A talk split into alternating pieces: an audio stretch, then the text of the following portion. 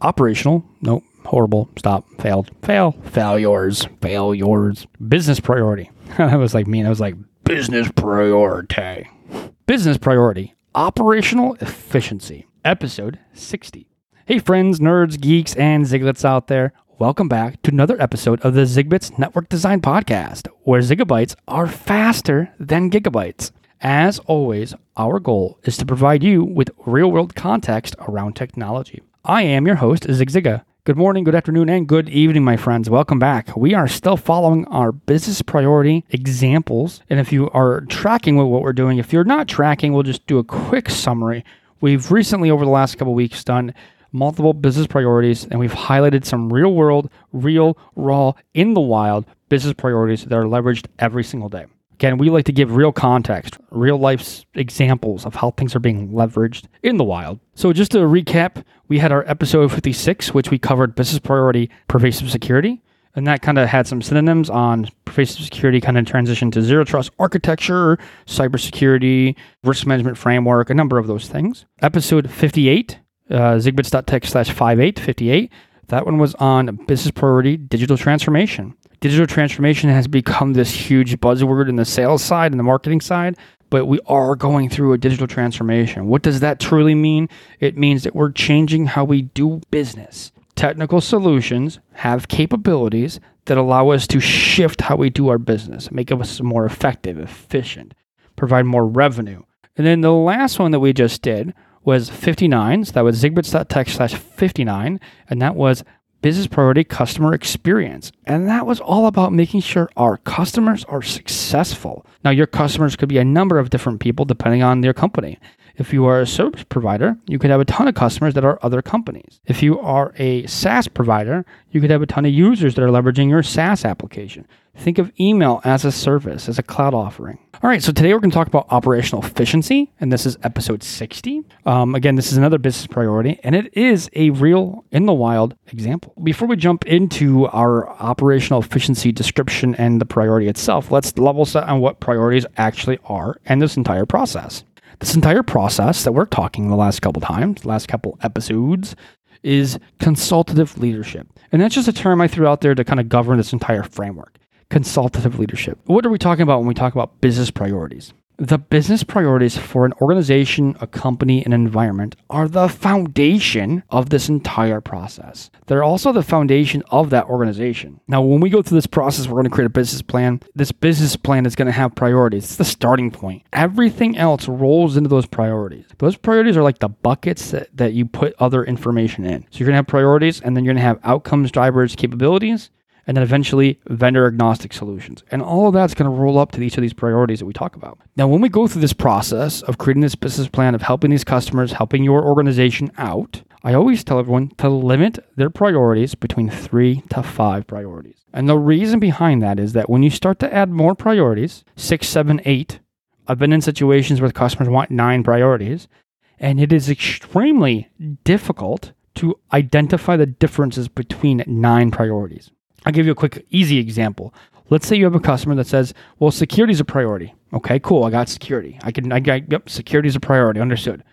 Then they say, "Well, cyber security is a priority as well."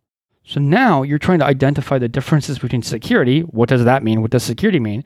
And what does cybersecurity mean? That, that's kind of the quick, easy example of how convoluted it can get when you have nine priorities on the board and you're trying to identify the differences between them. Business priorities have to mean something to your senior leadership team. All right. So if you are working at a company and you have senior leaderships that are part of this process, the business priority, the wording has to resonate, has to mean something. And what I mean by that is if you if you put down security, I keep using security as an example. Um, maybe operational efficiency might be a good one too.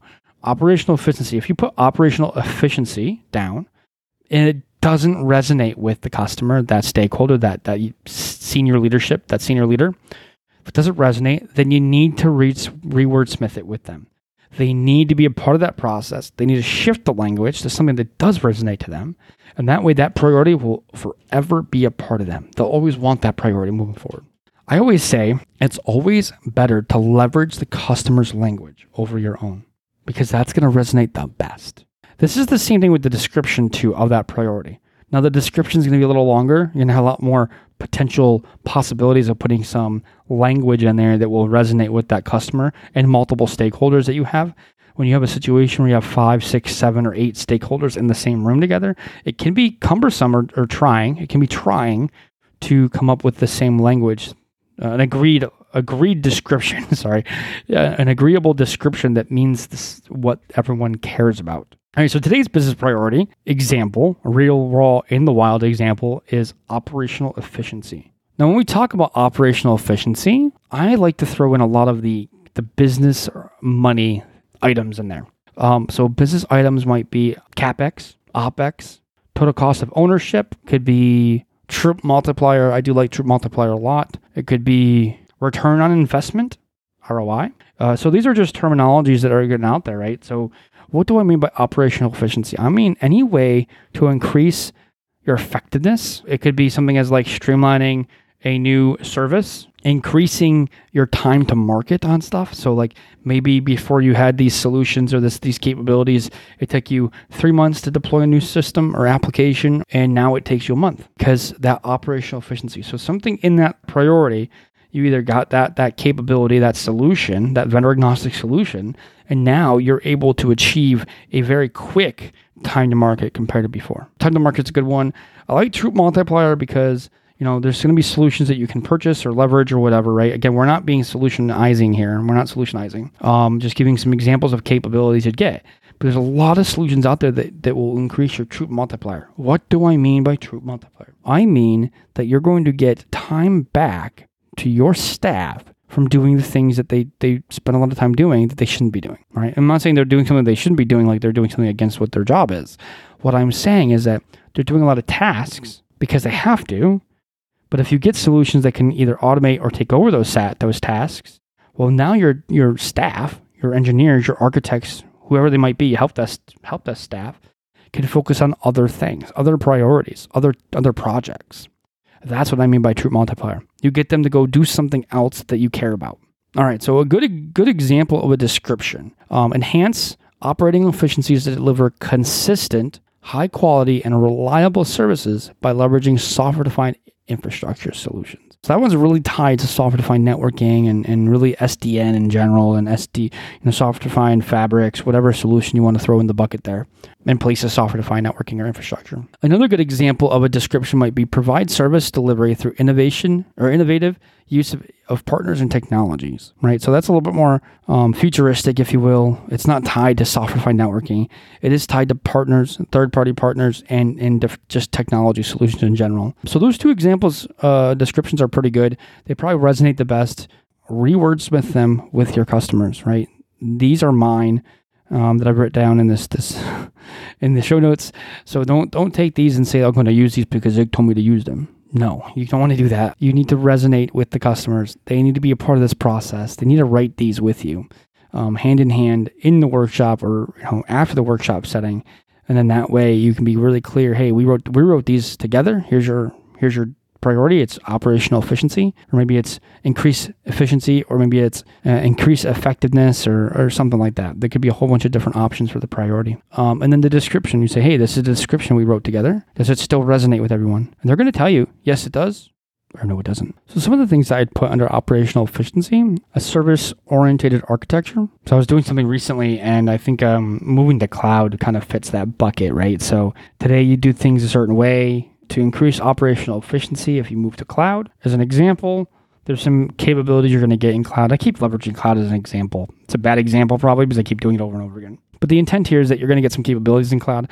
And one of those happens to be a good service model, service architecture model, where instead of having to do virtual machines on prem and having to instantiate them and they take a while to instantiate you can kind of move towards that more containerized model in the cloud where like hey you can ramp up services based on demand and ramp them down based on uh, you know less demand but then also you can instantiate updates and new services a lot quicker more effective.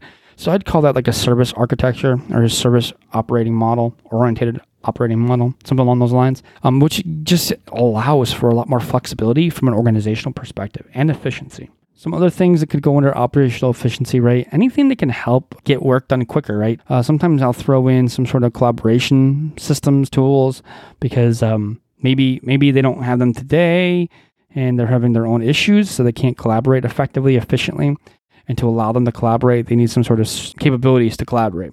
It could be email, it could be file shares, it could be obviously VTC or video teleconference, it could be voice or VoIP services, uh, chat. It doesn't have to be everything or anything. It could be any of those subsets, right? Those are just examples. Um, but the intent here is that to make them more effective, more efficient, operational efficiency, get get the work done quicker, they could uh, leverage some sort of collaboration services, right, to do that if they didn't have those things. But a lot of what goes into operational efficiency is a lot of money, a business uh, money things. So like lower your your operations and maintenance cost or O and M cost. I like to reduce overlapping capabilities as much as possible here. So like maybe you have applications or services that do the same thing or parts of the same thing well let's let's reduce that overlap let's consolidate make things more effective more efficient there also the same thing for infrastructure. We want to consolidate the infrastructure.